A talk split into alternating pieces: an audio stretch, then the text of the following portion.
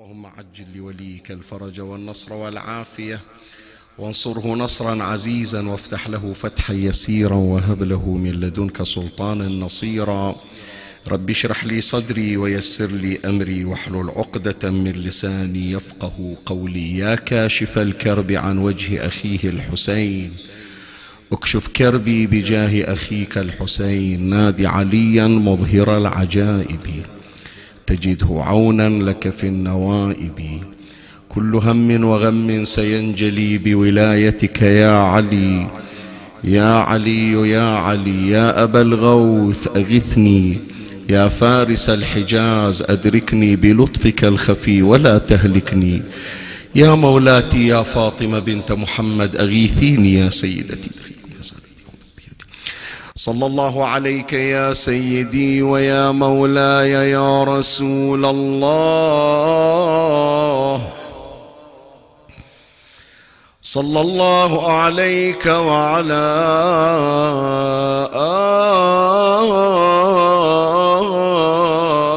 آلك الطاهرين. فاز من اعتصم بكم وامنا من لجأ إليكم. يا ليتنا يا ليتنا كنا معكم سادتي فنفوز فوزا عظيما. قال سيدنا ومولانا علي بن الحسين زين العابدين. صلوات الله وسلامه عليه. أيها الناس أعطينا ستا وفضلنا بسابع. أعطينا العلم والحلم والسماحة والفصاحة والشجاعة والمحبة في قلوب المؤمنين. وفضلنا بأن منا النبي المختار محمد. اللهم صل على محمد وآل محمد وعجل فرجهم ومنا الصديق ومنا الطيار ومنا أسد الله وأسد رسوله ومنا سبطا هذه الأمة. من ضمن دلالات كلمة إمامنا زين العابدين صلوات الله عليه هو التعريف بفضائل أهل البيت عليهم السلام. ولو لاحظت أن هذه الكلمة مع ما فيها من أسرار ومع ما فيها من خفايا كانت في موضع لا يستطيع أي أحد أن يتكلم بمثل هذا الكلام مع تلك الأجواء وذلك الظرف المكهرب المرعب المخيف. يعني لا تتصور الإمام زين العابدين عليه السلام قال هالكلمة في بحث خارج أو في حوزة أو في مدرسة لا. الإمام كان مقيد والإمام كان رهن الاعتقال وكان مهددا بالقتل ترى التهديد بقتل الإمام سلام الله عليه ما كان فقط في يوم العاشر أو في يوم الحادي عشر لا. احسب جنابك من عشرة محرم إلى ست سنوات كان الإمام زين العابدين مهددا بالقتل. ست سنوات. يعني تحسب جنابك أنت واحد وستين اثنين وستين ثلاثة وستين أربعة خمسة ستة وستين سبعة وستين. للهجرة الإمام كان مهددا بالقتل. فكلمة من هذه النوع في وين؟ في مقر الدولة. مقر الدولة مقر الرئاسة الشام دمشق. ويجي الإمام زين العابدين عليه السلام ويعرف بمقامات أهل البيت. من يقول منا الصديق الصديق يقصد منه؟ يقصد جد علي بن أبي طالب عليه السلام. علي الذي يشتم على منابر الشام. شلون؟ بأمر من الدولة ومنابر الدولة والخطاب الرسمي يسب عليا انت تجي في قصر الحاكم في قلب مقر الرئاسة وتقول هذا اللي تسبونه هو صديق. شوف يعني هذه القضية صح أنت مار عليك هذه العبارة مارة عليك لكن لابد تستوقفك هذه العبارة حتى تتأمل في خفاياها. شوف حتى كلمة الإمام زين العابدين عليه السلام ومنا أسد الله وأسد رسوله. منو المقصود بأسد الله؟ الحمزة مو تمام؟ طيب الحمزة من الذي قتله؟ وحشي بأمر من من؟ من هند بنت عتبة. هند بنت عتبة جدة هذا اللي قاعد على الكرسي. يعني جاي يندد يقول دول اللي يحكمونكم وهذا البلد اللي إلى اليوم يسمونها منطقة الأمويين. إلى الآن. شوف إلى الآن. ماكو عندهم منطقة اسمها منطقة الهاشميين عندهم منطقة الأمويين. يجي الإمام زين العابدين سلام الله عليه في مقرهم في دورهم في قصرهم يقول هذا أسد الله وأسد رسوله. ما تقدرون تسحبون هاللقب لأن هذا لقب متفق عليه عند المسلمين. ولقب جاء به وأخبر عنه نبينا محمد صلى الله عليه وآله. خل واحد من القاعدين عندكم الآن في المجلس يوقف قدامي يقول لا ترى أنت مشتبه ماكو شيء اسمه أسد الله ولا أسد رسوله منين جايب هالحكي هذا؟ زين فإذا ثبت أسد الله وأسد رسوله من قتله؟ من صفاه؟ من مثل بجسده؟ من لاك كبده هذا اللي سواه منه طلعوا أصله ونريد نعرف منه من القاعدين ينتسب إلى من قام بتصفية أسد الله وأسد رسوله. كلمة خطيرة يا إخواني مو شيء بسيط ترى. مو شيء بسيط. وهذا ينم ويكشف عن مقدار شجاعة الإمام زين العابدين عليه السلام. إلا هالكلمة يجيبها في موضع وهو مهدد بالقتل. بشرفك قل لي لو أنه صدر عليه حكم في ذلك الوقت بالتصفية أكو احتمال بأنه واحد يقول لا ما حد يقدر يقتله؟ لا أبدا. عبد الله أو عبد الله ابن عفيف الأزدي اسمع إيش أقول لك. عبد الله ابن عفيف الأزدي في الكوفة رد على عبيد الله ابن زياد ومع ذلك كان هناك مدافعين عنه من الأزد من قبيلته من عشيرته ما قدروا يوصلوا له. زين العابدين من يدافع عنه؟ وفي قلب الحكومة وجايبين أسير. الجامعة بعد الله انحلت الله أزاحوها. كان يصدر عليه حكم شلون تتجرأ وتتكلم هذا الكلام بمحضرنا. فيصدر عليه حكم منو؟ منو ينكر؟ منو يستنكر؟ منو يدافع عنه؟ لكن هذا يكشف عن حجم الشجاعة اللي يعبرون عنها بالشجاعة الأدبية عند الإمام زين العابدين سلام الله عليه. فهذه كلمات لابد أن نتوقف عندها. هي واحدة من الدلالات. الثانية من الدلالات أن هذا اللقب أسد الله وأسد رسوله. الإمام زين العابدين عليه السلام يقول واحدة من الأمور التي اكسبنا الله تبارك وتعالى إياها أن جعل عمنا الحمزة ابن عبد المطلب إحدى فضائل محمد وآل محمد صلوات الله عليهم أجمعين. وهذا اللقب لقب أسد الله وأسد رسوله. هذا لا تتصور لقب دنيوي. يعني خاف تقول بأنه أهل البيت اتفقوا وقالوا راح نسمي عمنا الحمزة أسد الله. أو لا رسول الله صلى الله عليه وآله. من شاف شجاعة عم الحمزة قال شجاعة عم الحمزة مثل شجاعة الأسد. فمن اليوم والغادي راح نسميه أسد الله وأسد رسوله. لا النبي صلى الله عليه وآله ليس مبتدئا باللقب. حط بالك العبارة دقق بها يعني النبي لم يبتكر اللقب لم يبتدئ باللقب. وإنما كشف عن وجود اللقب. هذا لقب أسد الله وأسد رسوله.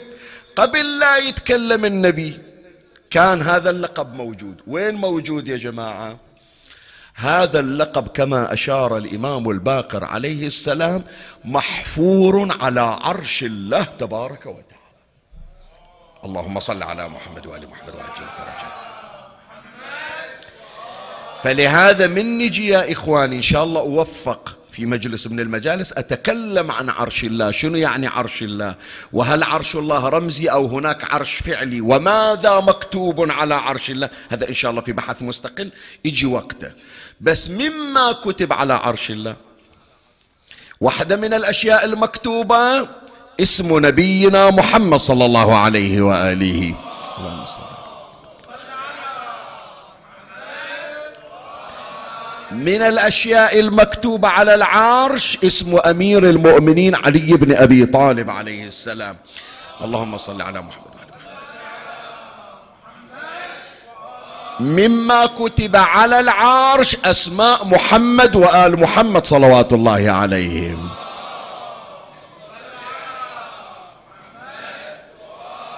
مما كتب على العرش كما أخبر النبي رأيت على يمين العرش مكتوبا حسين مصباح الهدى وسفينة النجاة. اللهم صل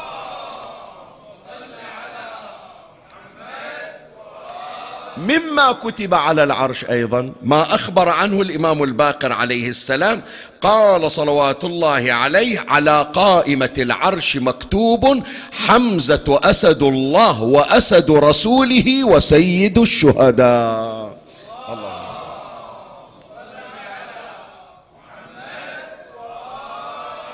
فيا إخواني إلا الله كاتب اسمه على العرش. هذا شنو وزنه؟ شنو ثقله؟ بحيث النبي صلى الله عليه وآله هذا أريد أزرعها في قلوب أولادنا يكون يخلون هالكلمة في ذكرى شهادة الحمزة في بالهم. لا نتصور بأنه النبي شاف شجاعة الحمزة واختار لها اللقب سماه أسد الله. لا هذا الله مسمينا الله مسمي الحمزة أسد الله وأسد رسوله. والنبي صلى الله عليه وآله كشف عما هو موجود في العالم العلوي. من مقام للحمزة. وهذا واحد من المقامات. أن اسم الحمزة على عرش الله. هي الليلة وليلة باكر وما بعدها ليالي خاصة بباب الحوائج الحمزة ابن عبد المطلب. خلي شوية بس يعني أنا بعد ما دخلت وياك بالبحث أنا بعد مجرد تمهيد حتى أبين لك أن شخصية هذه الليالي مو شخصية اعتيادية. خلي أبين لك من مقاماتها. واحدة من مقاماتها ذكرنا أن اسم الحمزة مكتوب على عرش الله واحد. اثنين من مقامات الحمزة كما أن علي بن أبي طالب يوم القيامة هو حامل لواء الحمزة ابن عبد المطلب حامل لواء. أمير المؤمنين عليه السلام اللواء الأكبر يوم القيامة يسمونه لواء الحمد. لواء الحمد هو لواء رسول الله صلى الله عليه وآله. وحامل لواء رسول الله منه علي بن أبي طالب. لواء الحمد الحمد يعني شنو؟ يعني الحمد لله رب العالمين. طيب ويا لواء الحمد؟ أكو لواء ثاني يسمونه لواء التسبيح. لواء التسبيح منو يحمله؟ جعفر الطيار. فلهذا ما أنتم مصلين طبعا صلاة جعفر الطيار. ميزة صلاة جعفر الطيار بشنو؟ بالتسبيحات. فلأن جعفر الطيار محب للتسبيح الله يعطيه لواء يوم القيامة اسمه لواء التسبيح يحمله جعفر الطيار. لواء الحمد يحمله علي لواء التسبيح يحمله جعفر. أكو لواء ثالث يسمونه لواء التكبير. من يحمل لواء التكبير؟ صاحب هالليالي الحمزة ابن عبد المطلب. كما أن عليا يوم القيامة يحمل لواء الحمزة أيضا يحمل لواء بعد. الحمزة عنده شفاعة يوم القيامة. هذول لعشاق الحمزة. هذول لمريدي الحمزة. أكو ناس عندهم عشق خاص للحمزة. هذا اللي يعقد مجلس باسمه هذا اللي عنده توسل خاص باسمه. هذا اللي يحرص أنه إذا راح المدينة زيارة الحمزة مو زيارة عرضية لا يتردد عليه أكثر من مرة. هذا يوم القيامة إذا إجا يحصل شفاعة من الحمزة شفاعة خاصة. فلهذا وارد في الأخبار ما مفاده أن الحمزة يأتي على الصراط فيرى فيرى لهب, لهب النار وألسنة النار تنبعث من تحت الصراط. فيأتي برمحه فيضرب به تلك النار فتنشق النار يمينا وشمالا ويجتاز الحمزة مع شيعته إلى الجنة. صلوات الله وسلامه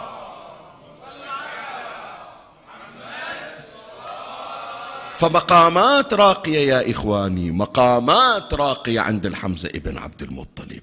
وحمزة مجرب للحوائج المتعسرة. عندنا بالروايات أنه من له حاجة فليتوسل إلى الله بالحمزة ابن عبد المطلب. هم إذا الليلة تشوفون زيارة الحمزة؟ من تجي إلى زيارات أهل المدينة زيارة النبي صلى الله عليه وآله زيارة الصديقة الزهراء عليه السلام زيارة أئمة البقيع زيارة الأولياء. تالي تروح إلى أحد زيارة منه الحمزة والشهداء. شوف ورا الزيارة شنو؟ ثم اطلب حاجتك فإنها تقضى بإذن الله. ويكفيك يا زوار يا حجاج يا معتمرون. شوف كمال الحج إذا ختمت الحج أن تعرج على زيارة من؟ زيارة النبي صلى الله عليه وآله. والنبي صلى الله عليه وآله يقول من زارني ولم يزر عمي الحمزة فقد شنو؟ فقد جفان. هذا قاعد شهر في المدينة. شهر من هالشهر ساعتين ثلاث ساعات يرجع إلى البيت ياكل لقمة وينام له شوي ويرجع للحرم ما يفارق. لكن ما كلف نفس العناء أنه يروح يزور الحمزة يقول له هذا الشهر اللي قضيته جفيتي ما تميت زيارتك. زيارتك الصحيحة أن تلحق مع زيارتي زيارة من؟ زيارة عمي الحمزة. فعمي إذا كمال الحاج حط هذه معادلة منطقية. كمال الحج زيارة النبي وكمال زيارة النبي زيارة الحمزة. فإذا لا يتم الحج ولا يكمل إلا بزيارة الحمزة ابن عبد المطلب. شكبر الحمزة عمي؟ شكبر وما عسانا نقول في حقه. فلهذا هذه الليلة ليلة باكر هالأسبوع المجالس المعقودة على ذكر الحمزة عليه السلام المفترض ما نكتفي فقط أنه نذكر مصاب الحمزة ومصرع الحمزة وشهادة الحمزة لا. وإنما نحاول أنه نتعرف على مقامات هذه الشخصية. ونحاول نتعرف على سيرته كيف كان. مو فقط والله تجيب لي الشهادة وما مر عليه. لا لا لا. حاول تبحث عن سيرة هذه الشخصية العظيمة. فلهذا كانت هذه السلسلة المعنونة بعنوان أسد الله.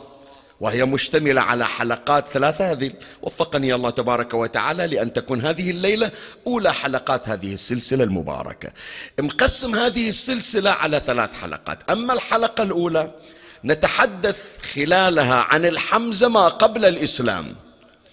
ثم بعد هذا في الحلقة الثانية ليلة غد نتحدث عن الحمزة حينما أسلم وأدوار الحمزة في مكة قبل ذهابه إلى المدينة. وأما الحلقة الثالثة والأخيرة في الليلة الثالثة نتحدث عن الحمزة لما وصل المدينة ما كانت أدواره. إحنا اللي نعرف عن الحمزة فقط أنه قتل في أحد. إلا عند معلومات إضافية يعرف بأنه في معركة بدر في غزوة بدر حينما أخرج النبي صلى الله عليه وآله أول من أخرج أخرج عليا والحمزة والحارث ابن عبد المطلب. زين ف الحمزة ما نعرف عنه معلومات كثيرة الليلة أحاول أنه أنقل لك مجموعة من المعلومات عن الحمزة ابن عبد المطلب ولا سيما لما كان في مكة قبل أن يأتي وقت الإسلام. فحديثي هذه الليلة عن الحمزة ابن عبد المطلب قبل الإسلام في مكة المكرمة وأجعل الحديث في فصول ثلاثة أمر عليها تباعا ومن الله أستمد العون والتوفيق ومن مولاي أبي الفضل العباس المدد وألتمس منكم الدعاء وثلاثا بأعلى الأصوات صلوا على محمد وآل محمد. اللهم صل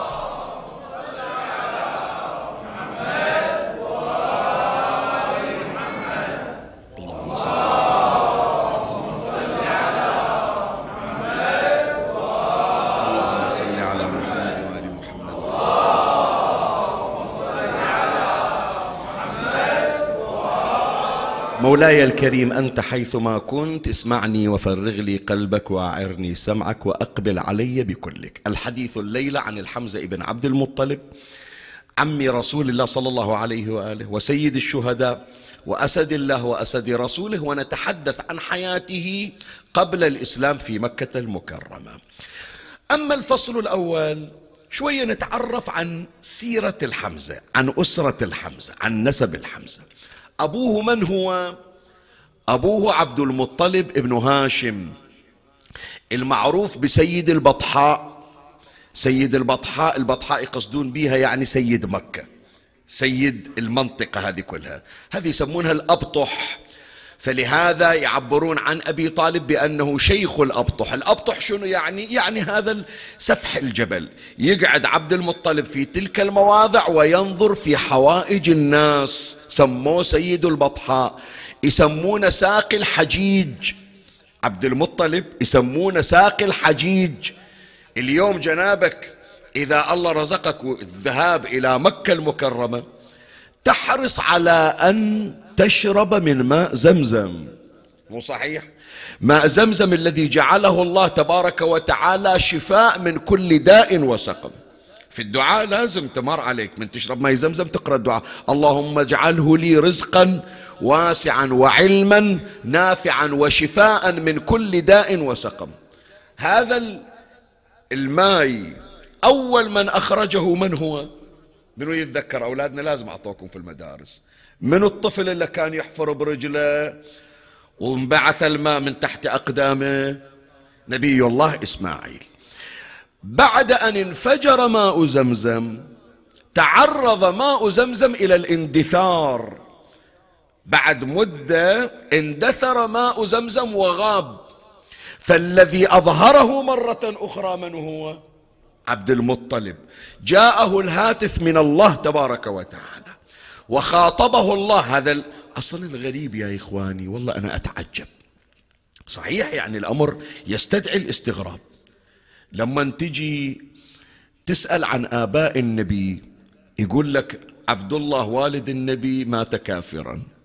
آمنة بنت وهب أم النبي ماتت كافرة عبد المطلب مات كافرا. أبو طالب خو من زمان عندهم كافر. تمام لولا؟ طيب يا جماعة سؤال أسأل. عبد المطلب لما حفر زمزم إيش دراه عن زمزم. كلهم يقولون بأن هاتف جاءه في أذنه. بعضهم يقول رؤية إلهية خبرت عن موضع. زمزم احفر زمزم بين الفرث والدم عند وادي النمل أو عند قرية النمل. ويقولون هذا الخطاب من الله. سؤال أسأل. الله يوحي إلى كافر يسجد لصنم هذا وين صارت؟ طيب. أنتم من تجون إلى أبرهة الحبشي. أبرهة الحبشي الذي أراد هدم الكعبة. زين. ما كلكم تحقرون هالكلمة حتى بأفلامكم ومسلسلاتكم. من راح عبد المطلب إلى أبرهة وقال له أنت عندي أنا مجموعة من النياق والجمال. صادروها جنودك. فعطني جمالي. أنا جاي أطالب بجمالي. يقول له جاي أطالب بجمالك. ما تطالب بالكعبة يكون أرجع عنها. يا هي أعز يا هي أغلى الجمال لو الكعبة قال أنا رب الإبل وإن للبيت شنو؟ كلنا نحفظها. إلا يعتقد بأنها الكعبة إلها رب وهذا الرب حامي. هذا يسمونه كافر. إيش معنى ما جاب لا ولا عزى؟ أنا ما أدري شلون. هل التقلب هالتلون شنو؟ ما تفتهم. شنو هالحقد الدفين؟ والغريب يجون إلى الكل. ما يقولوا له أنت صح أسلمت لكن أبوك كافر. إلا بس النبي وعلي. النبي وعلي من يجون للنبي أبو النبي كافر أم النبي كافرة. من يجون إلى علي؟ أبو طالب مات كافر. من يجون للبقية؟ لا لا تحكي عليهم. تحكي عن أشخاص أظهروا مظاهر الكفر وإن تزيوا وتحلوا بالإسلام. لا لا تحكي عليه هذا مسلم. لكن عبد الله والد النبي. الذي نور في جبهته نور نبينا محمد صلى الله عليه وآله.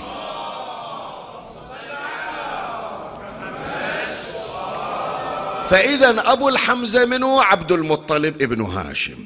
أمه من هي؟ الآن قد واحد يقول شيخنا ليش نعرف؟ أمه راح تعرف شنو؟ القرابة الوثيقة.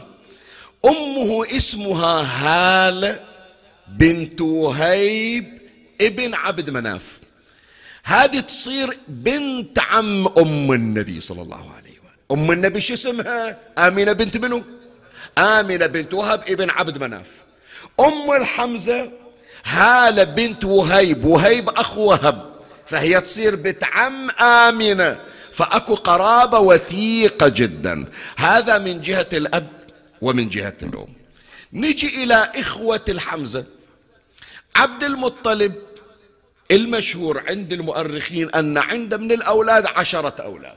واحد من ذول الأولاد الحمزة ابن عبد المطلب. بعضهم يقول 13 ولد. لكن المجمع عليه عند المؤرخين أن عند عبد المطلب من الأولاد عشرة ذكور. أولهم وهو أكبرهم يسمونه الحارث. خلي أذكر لك أسماء أبناء عبد المطلب أولاده الثاني الزبير ابن عبد المطلب. الثالث أبو طالب ابن عبد المطلب. بعضهم يقول اسمه أبو طالب والبعض الآخر وهو الصحيح أن أبو طالب كنية مو اسم. اسمه شنو؟ اسمه عمران ابن عبد المطلب. وعنده ولد وهو أكبر أولاده يسمى بطالب فكني بأبي طالب. هذول ثلاثة. الرابع يسمونه الغيداق. ابن عبد المطلب. الخامس يسمونه المقوم ابن عبد المطلب. السادس يسمونه ضرار ابن عبد المطلب. السابع وهو الذي شد عنهم أبو لهب ابن عبد المطلب. والثامن عبد الله والد نبينا محمد صلى الله عليه وآله.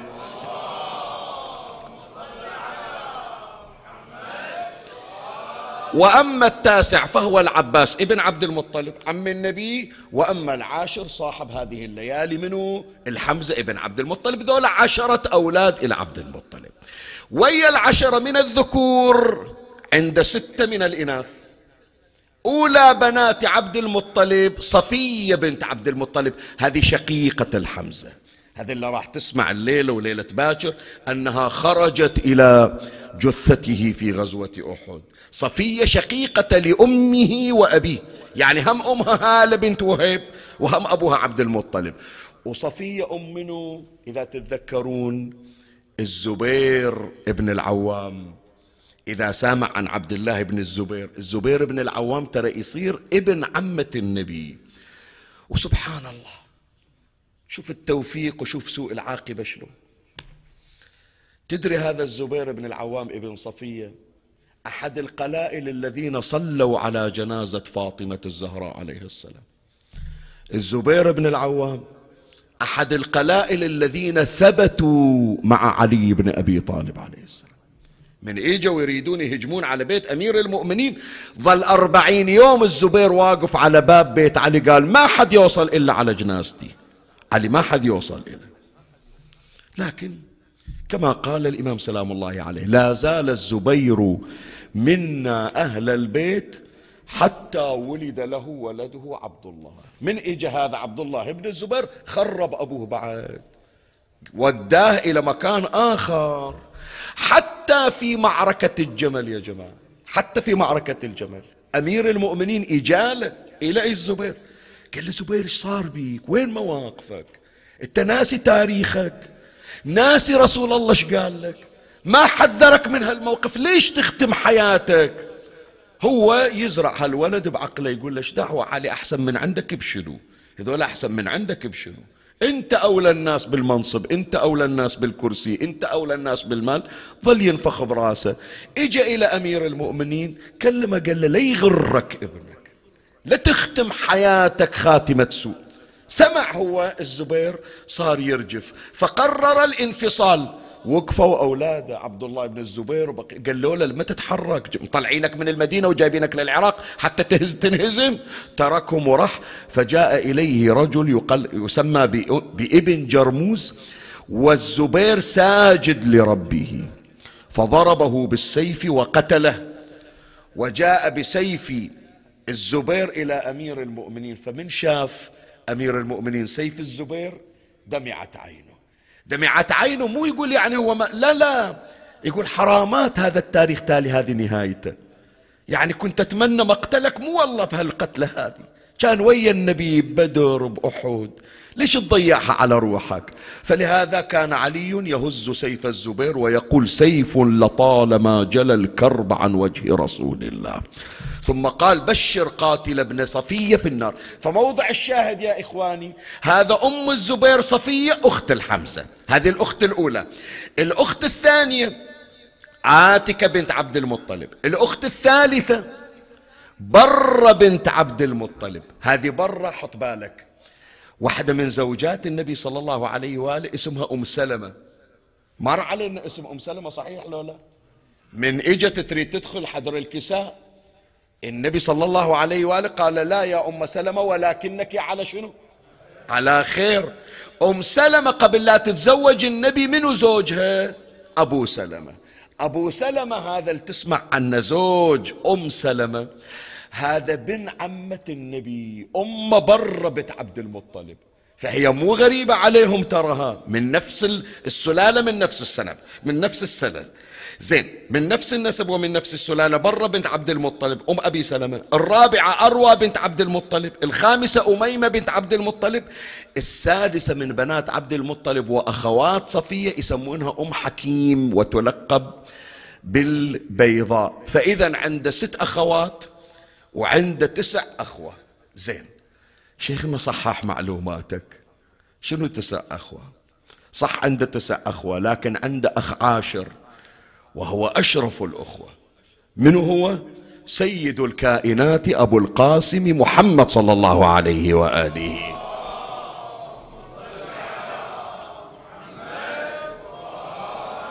شلون شيخنا؟ شلون النبي أخ إلى الحمزة؟ النبي مو قايل أنه ابن عبد الله بن عبد المطلب والحمزة ابن عبد المطلب فالحمزة عم النبي. شلون يصير أخوه إي نعم. في المرويات عندنا يا إخواني بأن للنبي مرضعة. صحيح لو لا؟ شو اسمها أم النبي بالرضاعة؟ حليمة السعدية. بس حط في بالك ترى مو واحدة اللي رضعت النبي أكثر من واحدة إي أكثر من واحدة البارزة منهم حليمة السعدية. أم أيمن إذا مار عليك أم أيمن خادمة الزهراء أم أيمن ترى هذه جارية كانت لأبي النبي لعبد الله بن عبد المطلب. وأيضا جارية لآمنة بنت وهب. وجارية للنبي ولما ولد النبي في بعض المرويات أن أم أيمن أيضا أرضعت النبي. فهي أم النبي بالرضاعة. ومن ضمن مرضعات النبي صلى الله عليه وآله قبل لا يجيبون حليمة السعدية. أكو مرضعة اسمها ثويبة. ثويبة من هذه؟ هذه جارية لأبي لهب. جايبة ولد اسمه مسروح. والنبي صلى الله عليه وآله في بعض المرويات أن أمه ماتت في ولادته. ف وبعضهم يقول لا ظلت على قيد الحياة. إلى سنتين ثم فارق النبي ثم فارقت امنه الحياة. بس من جابت النبي ما عندها لبن.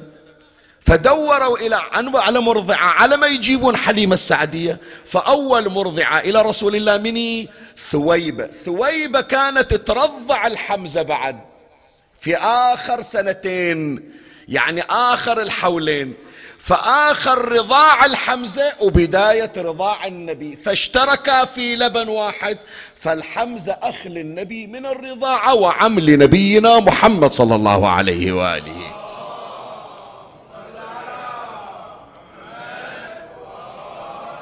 هذه كلها معلومات. إحنا نحاول انه نتعرف على شخصية الحمزة أكثر وأكثر. طيب نجي إلى زوجته أسرته عائلته.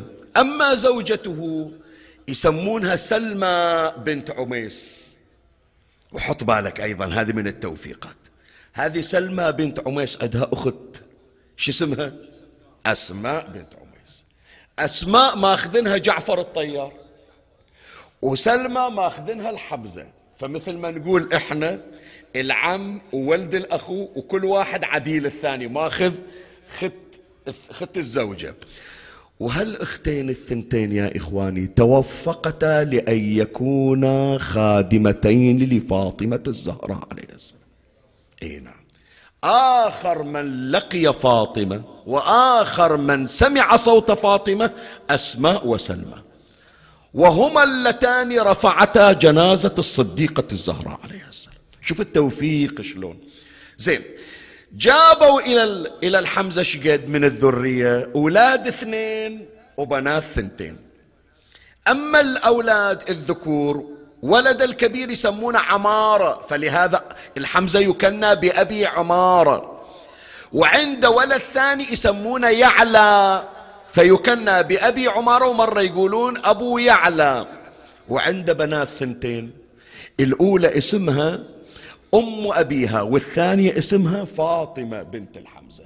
هذا الفصل الأول أنهينا تعرفنا فيه على نسب الحمزة على المرتبطين بالحمزة حتى نكون أكثر معرفة وعندنا ثقافة حمزوية. هذا الفصل الأول.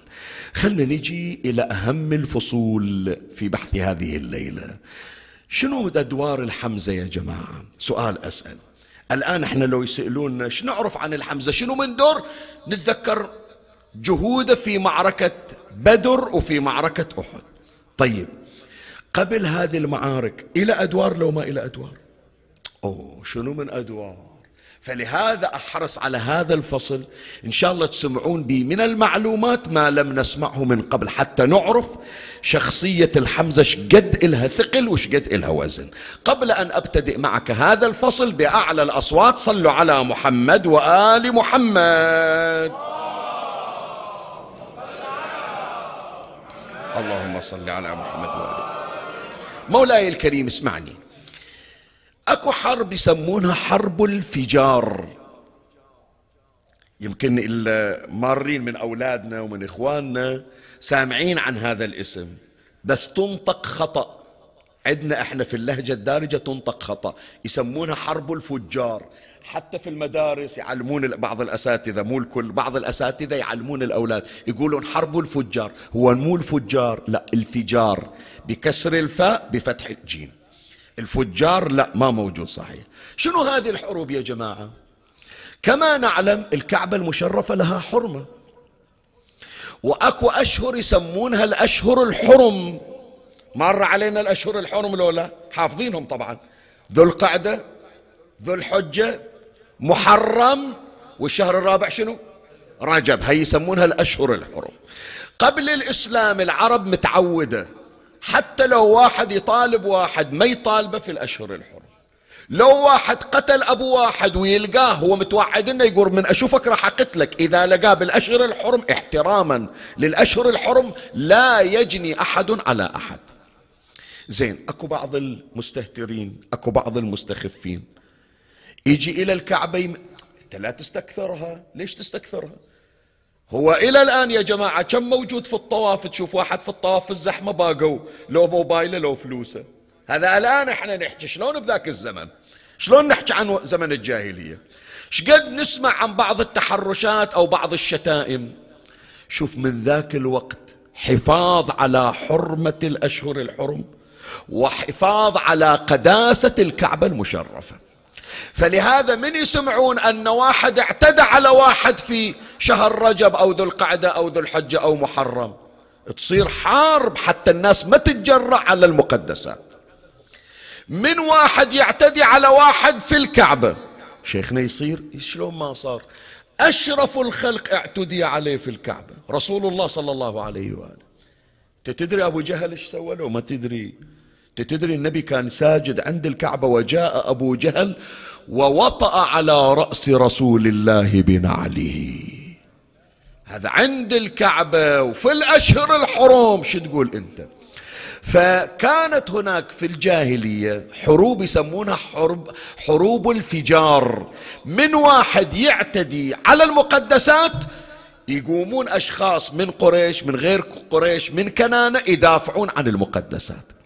واحد من المدافعين عن المقدسات تعرف منه أحسن صاحب هالليالي الحمزة ابن عبد المطلب.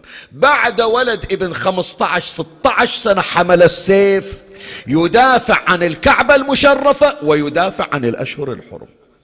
عرفت إحنا ليش نقيم إلى هذه المجالس؟ مو فقط في الإسلام لما صار الإسلام لا لا لا من قبل الإسلام وهو مجند نفسه للدفاع عن الكعبة المشرفة وعن الأشهر الحرم. بعد من أدواره. شوف الأدوار الرائدة. الليلة أنا أطلب من أولادي وإخواني من يخلصون من المجلس يرجعون. ما أدري أنتم شايفين فيلم الرسالة؟ لو ما شايفينه مر عليكم فيلم الرسالة؟ إيه. فيلم الرسالة أكو فصول خاصة إلى الحمزة ابن عبد المطلب عليه السلام.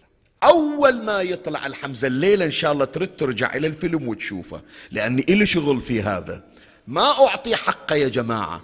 مار علينا اللي يتذكره يتذكره والما يتذكره نسى ولا يعرف شنو القضية.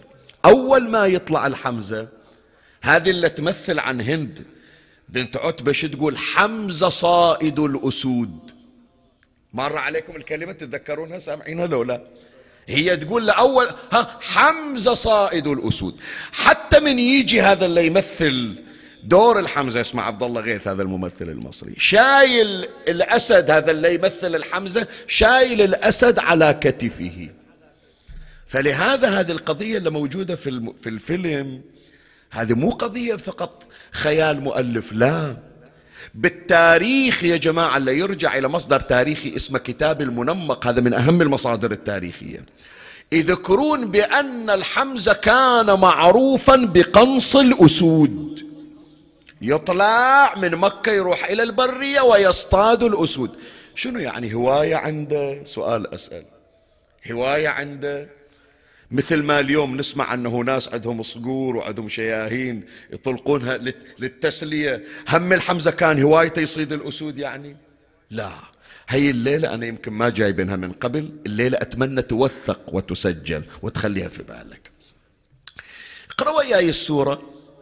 بسم الله الرحمن الرحيم لإيلاف قريش إيلافهم رحلة الشتاء والصيف فليعبدوا شنو رب هذا البيت الذي أطعمهم من جوع بعد وآمنهم من خوف أكو هناك عندنا رحلتين يسمونها رحلة الشتاء والصيف يطلعون قريش بالشتاء يروحون إلى اليمن ليش إلى اليمن لأن الجو هناك دافي بالصيف يروحون إلى الشام. ليش الجو بارد مناسب؟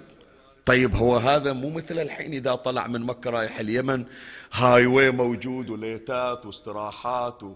وينزل يب... لا برية. برية ومليئة بالسباع. فمن الله تبارك وتعالى أنعم على قريش وصاروا أثرياء من التجارة. كانوا خايفين. يقولون زين شلون نطلع نتاجر؟ والبرية كلها مسبعة مليئة بالسباع. فعبد المطلب تكفل أن يؤمن الطريق إلى قريش من تطلع التاجر. منو اللي يرسله حتى يأمن الطريق؟ الحمزة ابن عبد المطلب. يقول له قبل لا تطلع القوافل يكون تطلع أنت تشوف الطريق بيها سباع بيها شيء.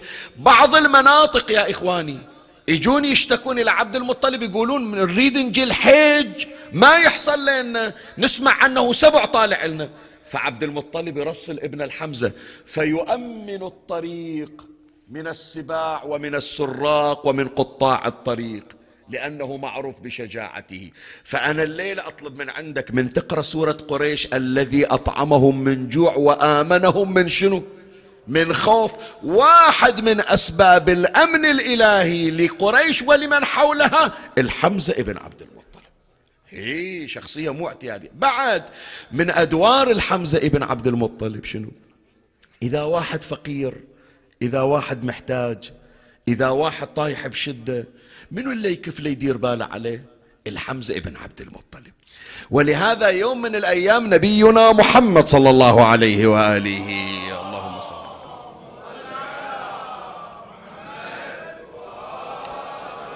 راح أقرأ لك النص التاريخي اللي ذكر العلامة المجلسي. أصاب قريش أزمة قحط ما ما موجود وفقر عند الناس. زين عبد المط أبو طالب عم النبي صلى الله عليه وآله فقير ما عنده شيء. وعنده أربعة أولاد. وعنده بنية صغيرة. عنده طالب وعقيل وجعفر وعلي. وعنده بنت اسمها أم هاني. بعضهم يقول عنده ثلاث بنات جمانة وبنت أخرى. خلنا نقول فقط ذول الأربع الأولاد. ما يقدر يصرف عليهم. فإجا النبي صلى الله عليه وآله وجاب عمه عم العباس وعم الحمزة. قال لهم أعمامي أخوكم أبو طالب تعرفونه عنده مسؤوليات وفقير ما عنده شيء. زين ومصرف بيت. فقالوا ما تقول يا محمد؟ قال إيش رأيكم؟ نتوزع. إحنا ناخذ ثلاثة من اولاده نضمهم عندنا. إحنا اللي نتكفل بيهم. حتى نخفف عليه شوي من الوطأة. ترى هذه إذا تتذكرون يعني إحنا عشنا في ذيك الأيام عشنا ذاك الوقت. بقاياه الآن ما موجود. الناس أيام الفقر شي يصير؟ هذا الولد ياخذونه بيت عمه أو بيت خالته فيعيش في بيت عمه أو يعيش في بيت خاله. أو يعيش حتى عند الجيران مثلا. ليش قال حتى يكون المشاركة في المعيشة؟ الناس كلها في غرفة واحد يشيل الثاني يعني. هذا التكافل كان موجود من, من ذاك الوقت. خلي أقرأ لك النص. يذكر العلامة المجلسي في بحار الأنوار الجزء 38 صفحة 254 قال أن قريشا أصابتها أزمة وقحط فقال رسول الله صلى الله عليه وآله لعميه حمزة والعباس ألا نحمل ثقل أبي طالب في هذا المحل؟ يعني نروح ناخذ بعض من أولاده حتى نخفف عليه العبء. فجاءوه فجاءوا إليه وسألوه أن يدفع إليهم ولده. قالوا لأبي طالب قالوا أولادك عطنا إياهم خليك أنت بس ويا فاطمة بنت أسد حتى شوية تكاليف تخف عليك. شوف أبو طالب ماذا قال. فجاءوا, فجاءوا إليه وسألوه أن يدفع إليهم ولده ليكفوه أمرهم. فقال دعوا لي عقيلا وخذوا من شئتم. عقيل أحبه أنا ما أحب أفارقة. خلوا عقيل عندي أنا أتكفل به الباقي اللي تريدون تأخذون اخذوا من أولادي. دعوا لي عقيلا وخذوا من شئتم. وكان شديد الحب لعقيل. فأخذ العباس طالبا أكبر أولاد أبي طالب. وأخذ حمزة جعفرا. هي تحتاج من عندك إلى صلوات رفيعة. وأخذ محمد عليا صلى الله عليه وسلم.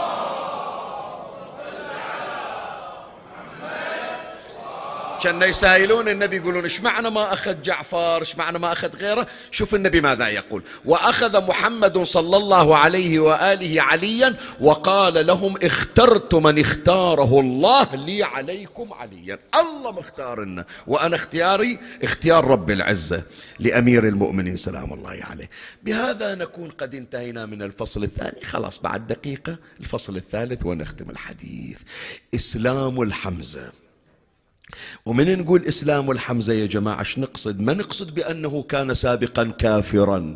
لا معاذ الله. هذا البيت بيت إيمان.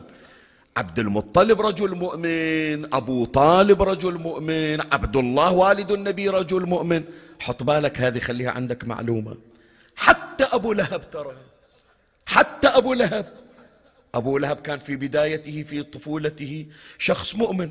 لكن انحرافه صاحب لرفاق سوء أغروه بشرب المسكر وبسرقة أموال الكعبة فأنهى الله عاقبته من الإيمان إلى الكفر. وإلا هذا بيت بيت إيمان يا جماعة. إنما الإسلام يقصدون شنو؟ الإعلان والإجهار. شلون؟ خلي أقول لك. يوم من الأيام الحمزة ابن عبد المطلب طالع مثل ما قلنا يطلع لتأمين طريق الحجاج لتأمين طريق القوافل. إذا كان هناك من السباع من الأسود يخلي الطريق حتى الناس تجي إلى مكة المكرمة في أمن. النبي صلى الله عليه وآله يصلي عند الكعبة. أبو جهل التفت إلى بعض المشركين. شاف ذول الحجاج اللي يجون إلى الكعبة شو يسوون؟ جايبين القرابين. فيذبحون النياق الجمال ويطلعون شيء يسمونه سلا. سلا شنو؟ الكرش مال الجمل. يحطون به الأمعاء البصران الدم يخلونه حتى الطيور تنزل تاكل من عنده. فأبو جهل إجا وتناول من الأوساخ. وين خلاها؟ على رأس النبي صلى الله عليه وسلم. أذى النبي كثير أذى. كثير أذى النبي. ثم أهان رسول الله وشتمه. اكو جارية اكو جارية إلى الحمزة. شافت الموقف وشافت النبي تأذت قامت تبكي. الحمزة رجع عادة من يرجع ما يروح البيت مباشرة. أول يروح الكعبة يطوف حول الكعبة ويمر على المحتاجين مثل أمير المؤمنين سلام الله عليه. أول يشوف المحتاجين والمساكين تالي يرجع البيت. أثاري هذه الجارية واقفة. على مشارف أول ما شافته صاحت أبا عمارة. ها شو مطلع قالت ليتك نظرت إلى ابن أخيك. لو شايف اليوم محمد شلون حاله. أنت أربع حروب يسمونها حروب الفجار. تدافع عن اللي يهان في مكة. ما شفت ابن أخوك ما حد دافع عنه. إيش صار؟ قالت هالشكل صار أبو جهل أذى محمد. ألقى السلا الفرث الدماء الأوساخ عليه.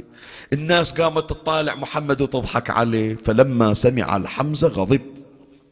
أقرأ لك النص نص الختام.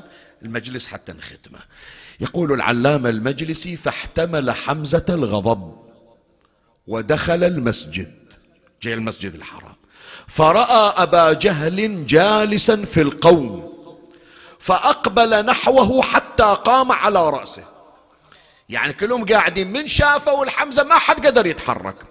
فأقبل حتى قام على رأسه ورفع القوس فضربه فشجه شجة منكرة يعني ضرب بقوسه ووجها جرح إلا أبو جهل.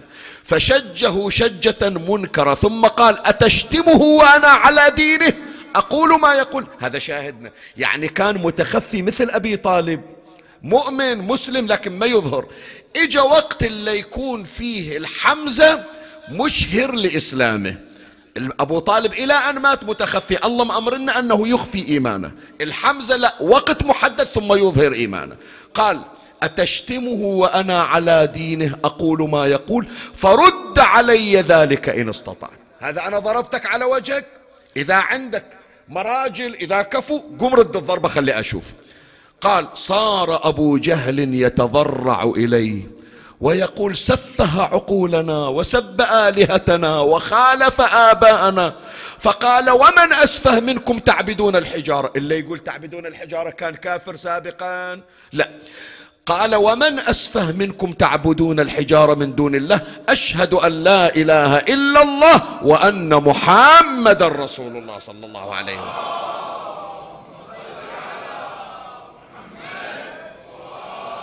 يقول هذا أنا على دين محمد. سابقا كنت متخفي بأمر النبي. الآن ما حد يتجرع على محمد وأنا موجود. فلهذا قال فامنعوني إن كنتم صادقين.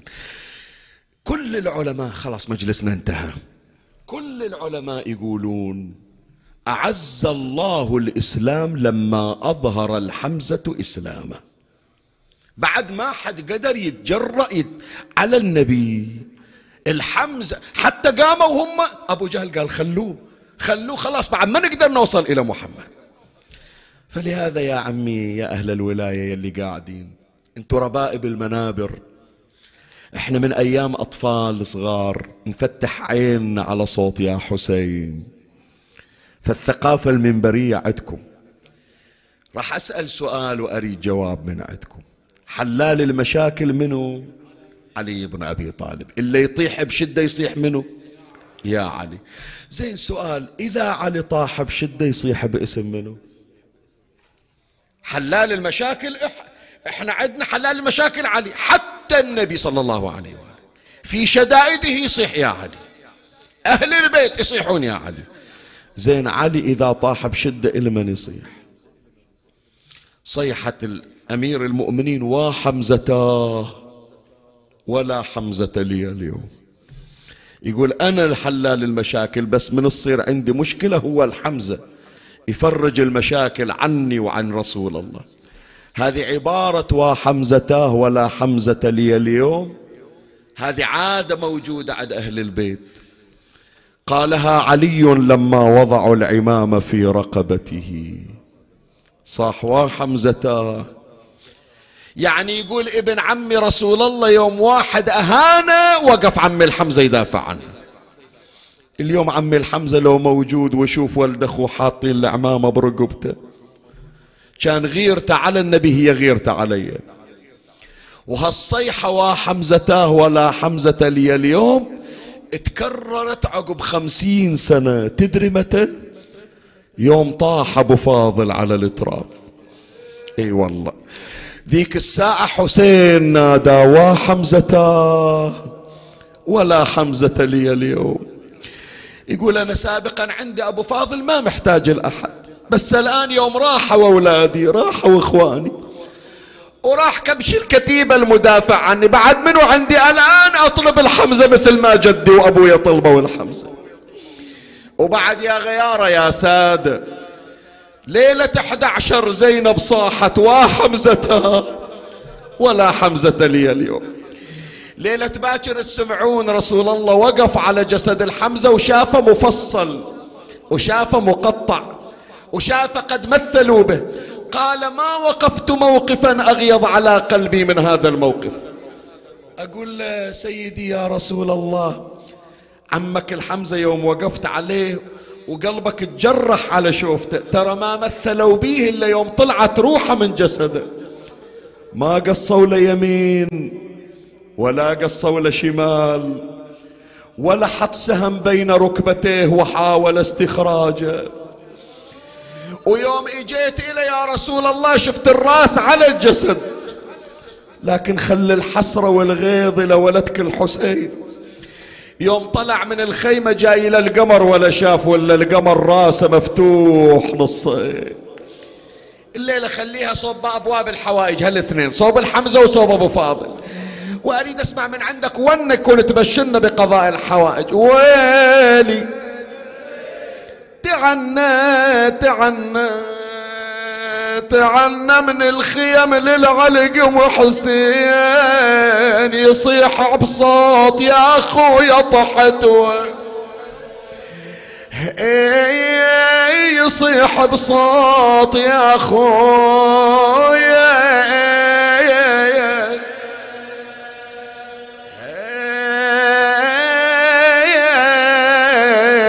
طحت. لا لا لا. أنا متعود الونة القديمة. الونة اللي كانت بمجالس ملا جاسم نسمعها حتى الجدران تجاوبنا. خلنا نعلم أولادنا أريد أسمع أصواتكم. ونة تسمعها الزهرة. يتعنى يتعنى من الخيم للعلق محسين يصيح بصوت. يا أخويا طحت. يصيح بصوت يا خويا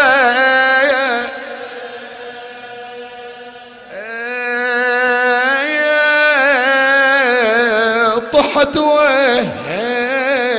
أحسن. هكذا النياحة.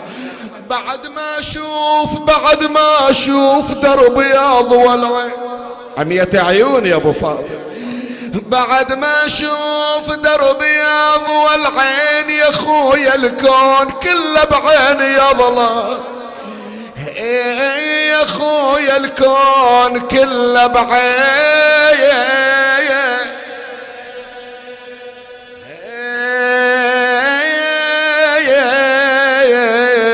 يظلم إن شاء الله ما عندي بمجلسي واحد قام مكسور ظهره من على قبر اخوه شلون قام الحسين؟ اي وقام حسين محنيه ضلوع ضلوع ومثل صب المطر صبت دموع. مثل صب المطر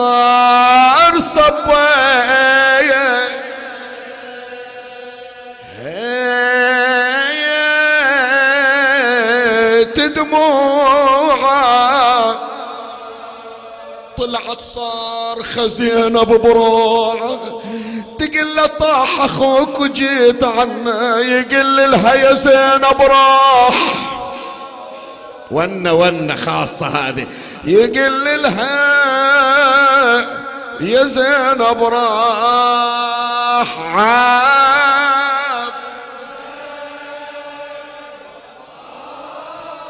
الله. اسمع يا أم البنين شلون شيعتك يبكون على ولده يقل لها يا زينب راح. عاش صوتك إي والله. راح عباس وراح العضيد اللي يرفع الراس. راح العضيد اللي يرفع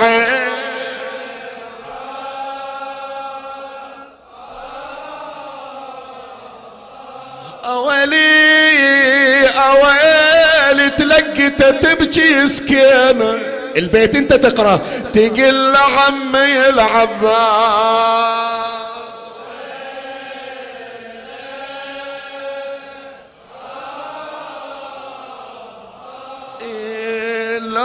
تشوفينا يا زينب كيف مقطوع الزنون.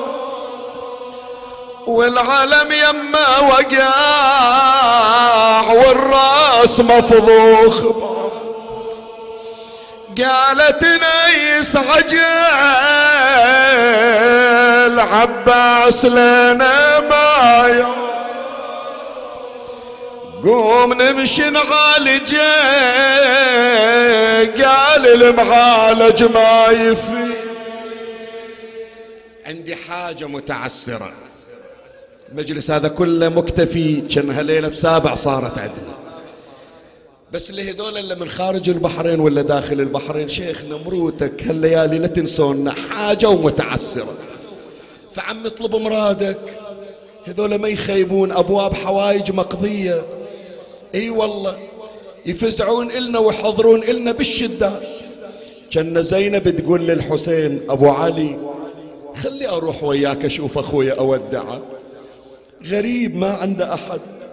لا أم حضرت كربلاء لا عند بنية تقعد عند جنازته. أخاف أرجع المدينة وتتلقاني أم حطيتي فاتحة عليه شجاوبها. خلي أروح بس أسلم عليه ما مداني أودعه قال لا يا زينب ما تطلعين. الليلة إذا طلعت في البر تدورين رقية بالليل. مري على جنازته أسألك الدعاء. وطلعت زينب ليلة الحادي عشر حافية القدمين. يا كربلاء احكي للصدوق. ردي علي يا نواه اش صار بقلب فاطمة؟ من طاح شيال اللواء. صاحت لمن جاه الخبر طلعت من الخيمة عثر. شافت أخوها على النهار دمومه مخ سوا. شلون أقرأ لك؟ ما تعطيني مهلة. كل بيت ترى يوجع القلب أكثر. يلي جنيت لأختك ستر لما انطحت طاح الخدر. خويا ضراب ظهر الشمر. ومتنا وصوته على متن التوى الله يساعدك وانت تسمع. يلي جنيت لاختك ستر لما انطحيت طاح الخدر.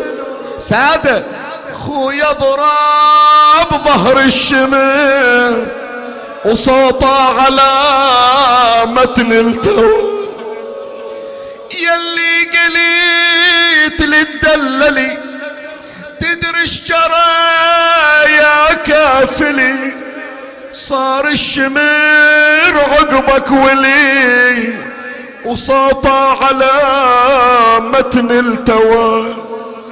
مدللني ومدلل خواتي وعقبك ترى ضاعت حياتي. يا خويا العطش يباس شفاتي رضيت الشمر يسحب عباتي أنعم جوابا يا حسين أما ترى شمر الخنا بالصوت كسر أضلوي اللهم صل على محمد وآل محمد. يا أسمع السامعين يا أبصر الناظرين يا أكرم الأكرمين. ارحمنا برحمتك يا أرحم الراحمين. اقض حوائجنا يا قاضي الحاجات يا مجيب الدعوات يا سامع الشكايات. اسمع لنا واستجب يا الله. تفضل على المرضى بالشفاء والعافية.